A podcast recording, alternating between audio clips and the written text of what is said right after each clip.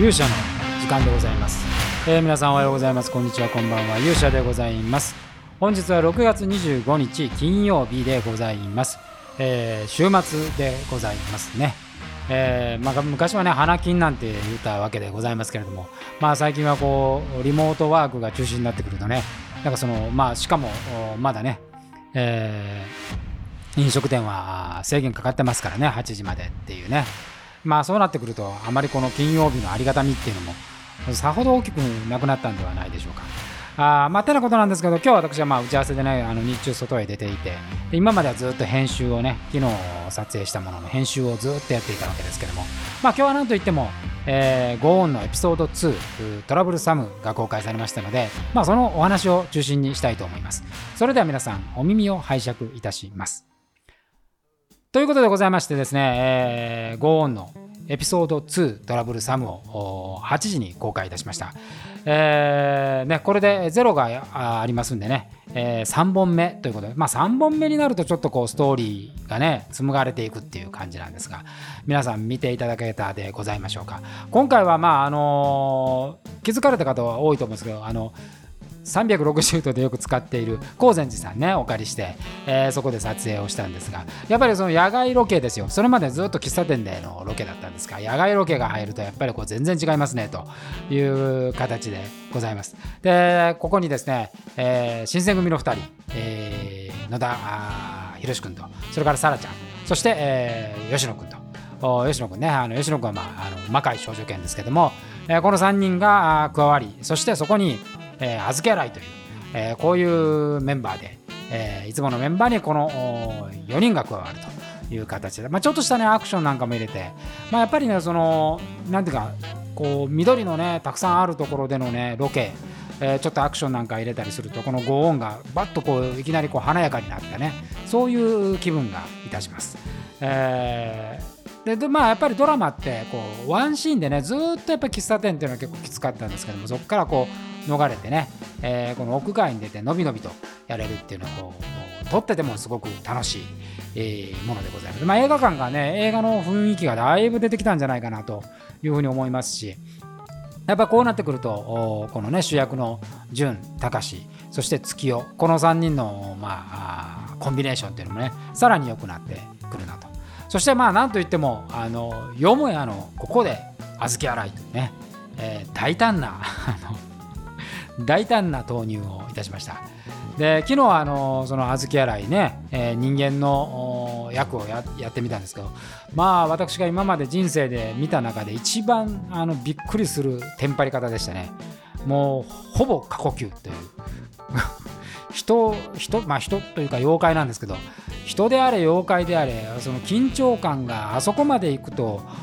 かほどもうあの過呼吸になるのかっていうぐらい呼吸が荒かったんですがそれを見て、まあ、その編集をやってね。でこのトラブルサムを見た時のやっぱりこう元の姿の本来のねあの彼の姿というか本来の姿の小豆洗いのなんと伸び伸びした、まあ、やっぱりこうなんですかね、えー、化けてないというかあの己のありのままの自分の姿をねさらけ出すディズニーですよ。えー、そういう彼のねなんかこう生き生き感 これが作品にものすごく影響を与えてくれたなという方顔がもう何て言ってもね自信自信に満ち溢れてる、まあ、自分自身ですからねやっぱこう人に化けていないありのままの自分がこんなに素敵なものかというのを圧巻的に感じさせるものでした。であと、まあ、あの野田君とですねえー、吉野君とのこのチンピラコンビっていうのもこれもなかなかいい味まあ あの吉野君ならではっていうね、えー、ノリノリの形でこうベタなやつをやってくれたんでやっぱりこういうねあのベタなものがピタッと合うっていうねこの作品のやっぱ楽しいところはこういうところだなと。非常にこうでもまああのちゃんと計算されたね、えー、形で、えー、そこにやっぱりこう潤と高志のこうどっしりとしたね、えー、芝居があると。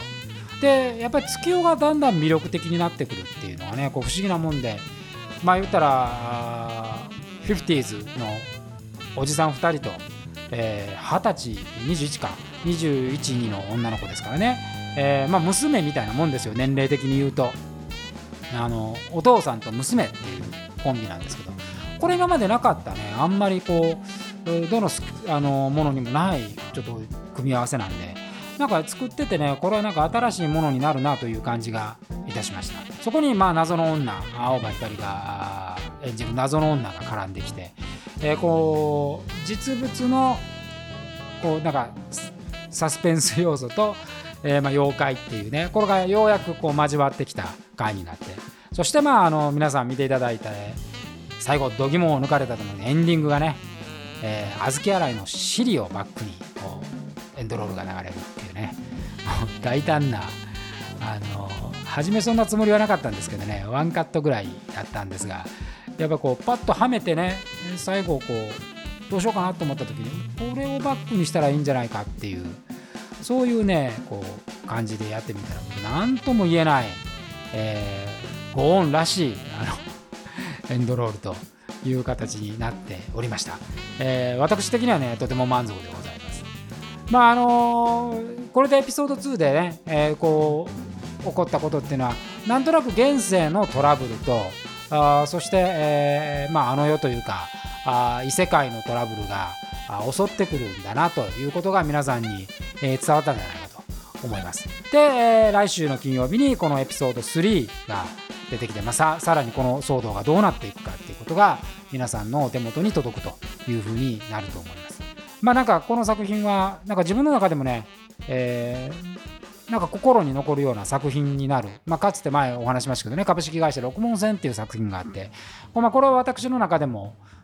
すごい思い出に残っている作品なんです。今でも時々見る作品なんですけどなんかねその時の自分のこう青春みたいなものが詰まった作品だったんですがなんかねゴーンはこう50にしてそんな作品になるような気がします。まあ同世代のねタルさんとアキラさんが主演でいますしなんかこうこの